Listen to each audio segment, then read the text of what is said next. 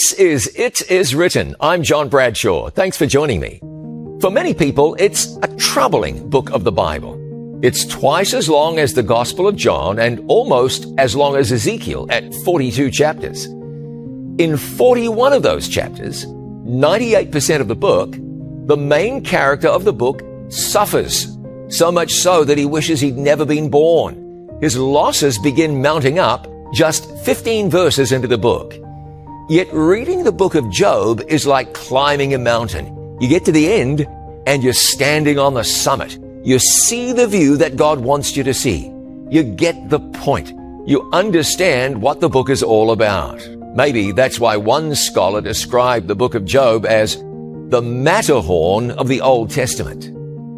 The book of Job has challenged a lot of people, but it was written to encourage you it answers a lot of Christianity's toughest questions, in reality, some of life's toughest questions. And it helps you understand the character of God like almost no other book in the Bible. The book of Job is a must read. We're continuing our ongoing series, Great Characters of the Bible. There's no doubt Job is one of those. So who was Job exactly? Well, not a lot is known about him. He wasn't an Israelite and he lived in an Arabian desert setting. After that, specifics are hard to come by. It's likely Job was the first book of the Bible to be written, and many scholars believe it was written by Moses. Moses lived for four decades in Midian in northwestern Arabia, so he understood the culture. The book of Job emphasizes God as creator, and Moses wrote Genesis and the creation story.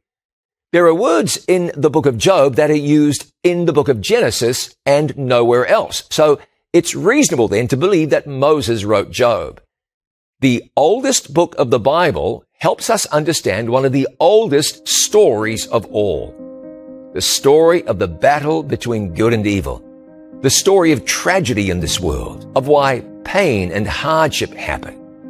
And it's a how-to book. It shows us how we can survive the severe challenges we often have to face. Everyone has witnessed suffering and asked why. A child dies in a drive-by shooting. Teenager gets cancer. A drunk driver takes the lives of parents who leave little children behind. Someone's diagnosed with early onset dementia. Cruel stuff. And the question that gets asked is, why? Why, Lord? That's the question. Well, Job tells you why. How do you deal with those things and and how do you relate to a God who surely could have prevented them? What the book of Job does is it takes you behind the scenes like no other book of the Bible and gives you the best possible understanding of the cause of sin and suffering. In literary terms, the book of Job is a book of poetry. And the poem, or that is the book, starts by saying this. There was a man in the land of Uz whose name was Job. And that man was blameless and upright, and one who feared God and shunned evil. We learn he had ten children, seven sons and three daughters. He owned thousands of animals, 7,000 sheep, 3,000 camels, hundreds of oxen and donkeys. The Bible says Job was the greatest of all the people of the East. He took an active interest in the spiritual welfare of his children. But here's where it gets really interesting. The Lord said to Satan, Have you considered my servant Job, that there is none like him on the earth, a blameless and upright man, one who fears God and shuns evil? Satan answered the Lord and said, Does Job fear God for nothing?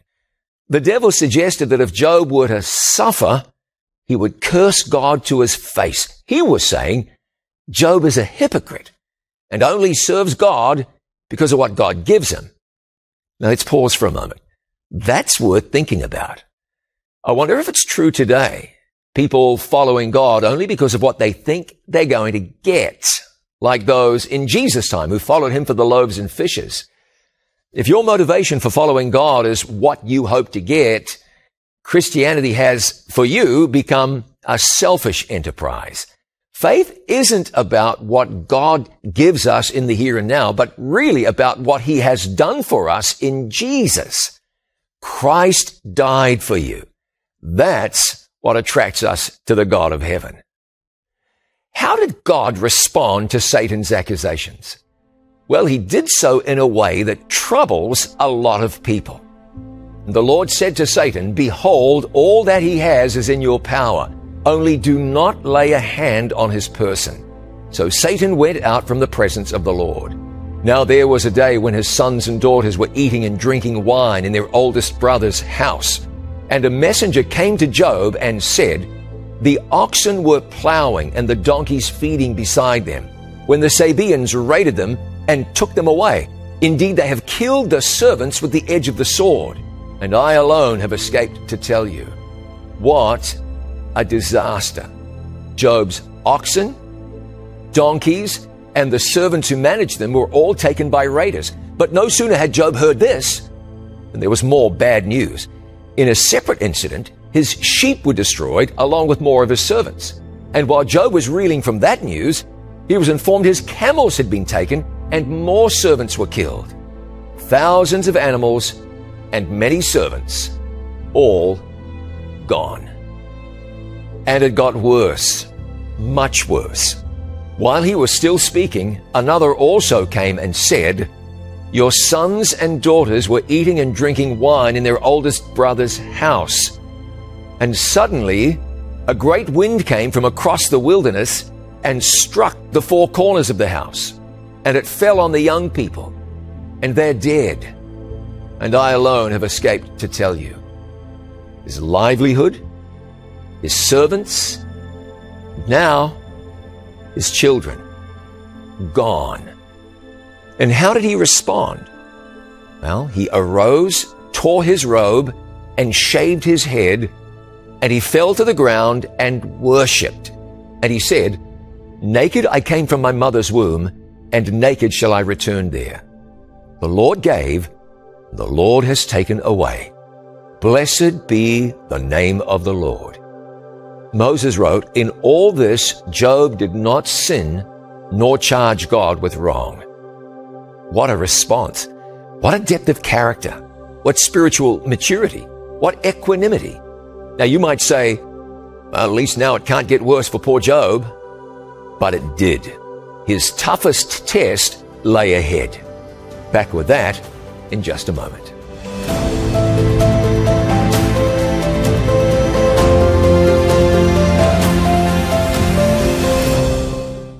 Life often seems to be full of obstacles, challenges, difficulties. But with God on your side, you can turn obstacles into victories. And today's free offer will show you how. To receive Turning Obstacles into Victories, call 800 253 3000 or visit IIWoffer.com. Don't let the challenges of this world stop you from fulfilling God's purpose for your life. Ask for Turning Obstacles into Victories today. 800 253 3000 or visit IIWoffer.com.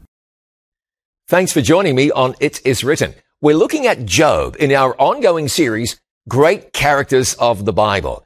The book of Job is raw. It's gritty. It's real. It's not sugar-coated. Satan claims that Job is faithful to God only because of the blessings he receives. God allowed Satan to afflict Job.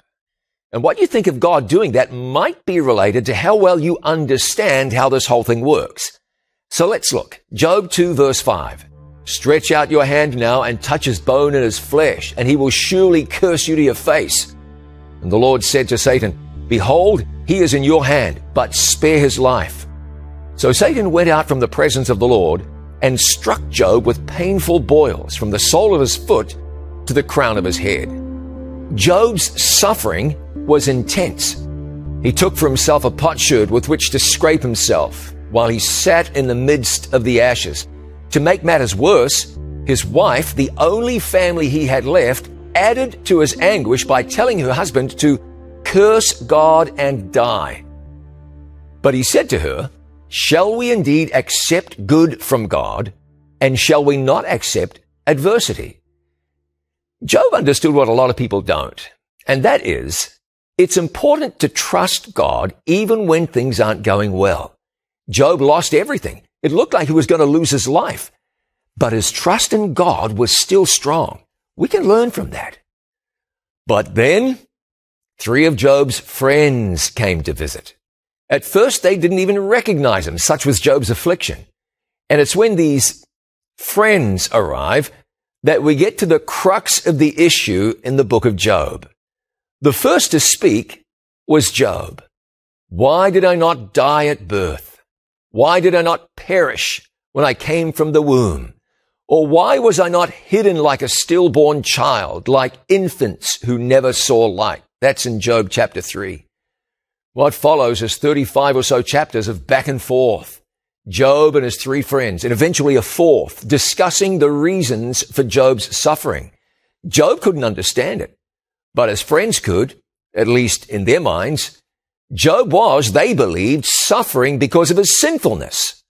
And they were going to tell him, remember now who ever perished being innocent, or where were the upright ever cut off? Behold, happy is the man whom God corrects Therefore do not despise the chastening of the Almighty. Job, Eliphaz was saying, you're suffering because of your sins. Bildad said, how long will you speak these words and the words of your mouth be like a strong wind? If you would earnestly seek God and make your supplication to the Almighty, if you were pure and upright, surely now he would awake for you and prosper your rightful dwelling place. The message is clear. Job this is on you. And this is the question that gets battered back and forth throughout the book of Job. The thing is, both sides are right and both sides are very, very wrong. Job says, I've done nothing wrong. God himself said that Job was perfect and upright, which can be translated complete and straight. In fact, God said that twice. Job handled himself with integrity when he lost everything he had and he finds himself suffering evidently without cause. He's, he's right, kind of. He hasn't been wallowing in sin. He has lived with integrity before God, but he forgets something. He lives in a sinful world and he's a sinner. Things happen, even to people we think don't deserve it. And in Job, we find out why. Job's friends say, you must have sinned. This doesn't happen to righteous people. You've offended God and you're getting what you deserve. Well, yes, all have sinned and come short of the glory of God. Romans 3 verse 23 tells us that. But they're forgetting that bad things do happen to what we might term good people. Jesus spoke of some people from Galilee that Pilate had killed, saying, do you suppose that these Galileans were worse sinners than all other Galileans because they suffered such things? I tell you, no. Then he mentioned 18 people who died when a tower fell on them. Do you think that they were worse sinners than all other men who dwelt in Jerusalem? Jesus asked. I tell you, no. And this is where we wrestle. AIDS and COVID and cancer and Alzheimer's and cardiovascular disease and, and tornadoes. They happen. And the knee-jerk reaction is often to look to God and say, why? Especially if we think it's unjust. A child dies, that teenager dying in a car accident, child seriously injured in a playground accident, say. Freshman college student goes away to college to pursue her dreams and loses her life. You hear these heartbreaking stories, and there's no good answer until you read the book of Job. Job lets you see behind the scenes and shows you that the devil is behind the sin and suffering in this world. He afflicted Job and he took away Job's possessions and Job's family. Now, there are times people manufacture their own misfortune. True. You smoke, the likelihood of getting lung cancer skyrockets. It's hard to blame God for that. Same with drinking alcohol. You can't fault God when someone gets drunk and loses control of their vehicle. But of course, Satan is behind that too. In the parable of the wheat and the tares, a man whose field is sown with destructive weeds says, an enemy has done this. An enemy caused Job's suffering. It's the same enemy who brings pain and sadness and suffering and illness and grief to people today. The devil is trying to destroy every marriage, break up every home, ruin every life. It's interesting that Job and his friends don't mention the devil, who doesn't appear in the book after chapter 2. The Bible writer establishes that the devil is the cause of misery and suffering. But this behind the scenes battle wasn't a concept they readily understood. Their question was, what do people do to deserve it? And where is God when people suffer? The book of Job rises to a dramatic crescendo, and in doing so, helps us make sense of the big questions everyone's going to wrestle with at some stage. We'll answer them straight ahead.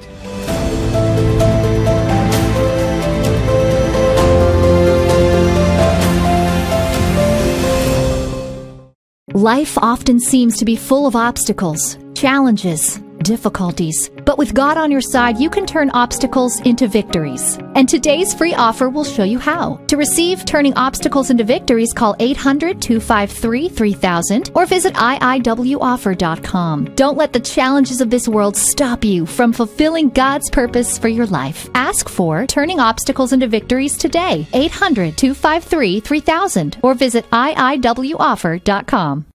He spent 32 years in prison for a crime he did not commit. More than half his life behind bars, even though he was an innocent man. Junk science, false testimony, and shoddy investigative work came together to send a man to prison for more than three decades. Join me for Not Guilty, where you'll hear from the people at the center of the exoneration of an innocent man. We'll look not only at innocent people being freed, but at the phenomenon of guilty people being pardoned people who committed the offense, who broke the law, and yet were set free by God Himself. Every person alive has sinned and come short of the glory of God, and yet God offers pardon and forgiveness to all, absolutely free. Don't miss Not Guilty, where you'll learn that no matter your past, no matter your present, you can face the future with confidence, without fear, and with absolute hope. Not Guilty. Brought to you by It Is Written TV. The book of Job isn't all suffering and gloom. The point of the book is to answer the question of human suffering and to explain to us that there's a vast spiritual battle going on behind the scenes. The death and war and disease and catastrophic loss we see today tell us we're in a spiritual battle. Paul wrote in Ephesians 6 that we wrestle not against flesh and blood, but against principalities, against powers, against the rulers of the darkness of this world, against spiritual wickedness in high places. Ephesians 6 verse 12.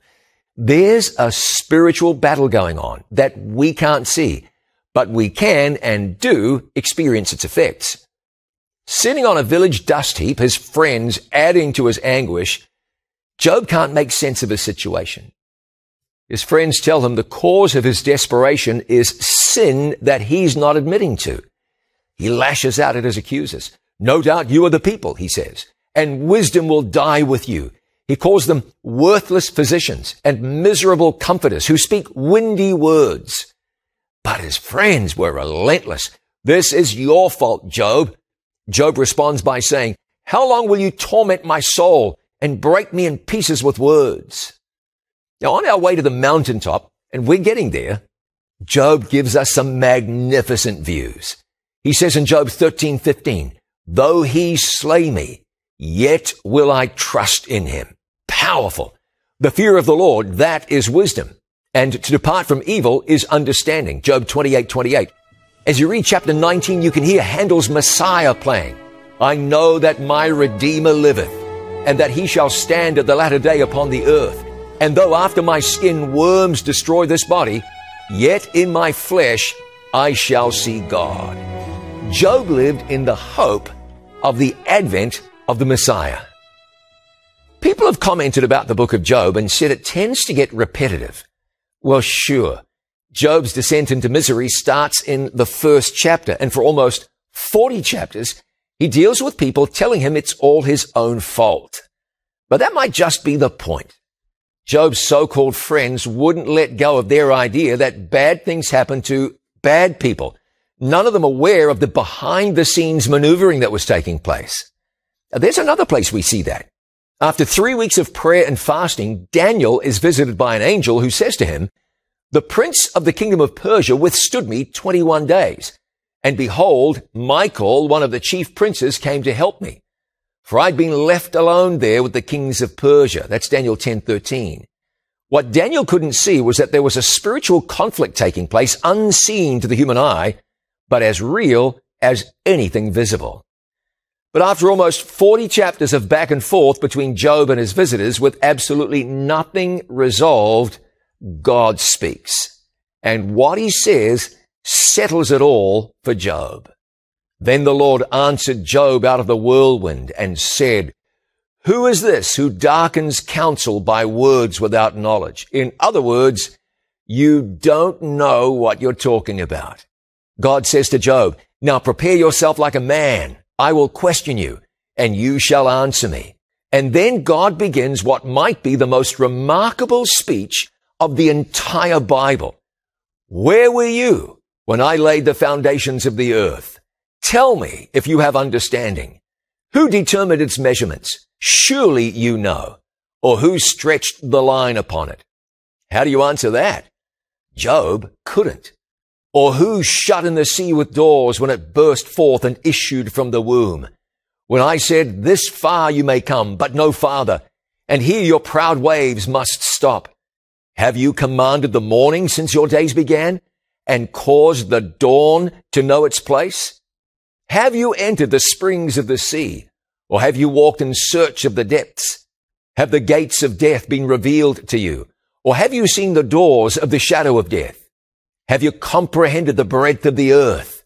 Tell me if you know all this. God is helping Job and his friends understand something, something that if we understand, will change everything. Can you lift up your voice to the clouds that an abundance of water may cover you? Can you send out lightnings that they may go and say to you, here we are? Can you hunt the prey for the lion or satisfy the appetite of the young lions? These are statements to which Job has no response. In fact, he says, I lay my hand over my mouth in Job 40 and verse 4 for almost 125 verses across four chapters, God speaks to Job. And finally, Job gets it. God is God. Here's that high point I said the book was building towards. It's Job 42. Job speaking. I know that you can do everything and that no purpose of yours can be withheld from you. You asked, who is this who hides counsel without knowledge? Therefore I have uttered what I did not understand, things too wonderful for me, which I did not know. Now don't miss this. Job says, I have heard of you by the hearing of the ear, but now my eye sees you. That statement. It'll make sense of everything if you let it.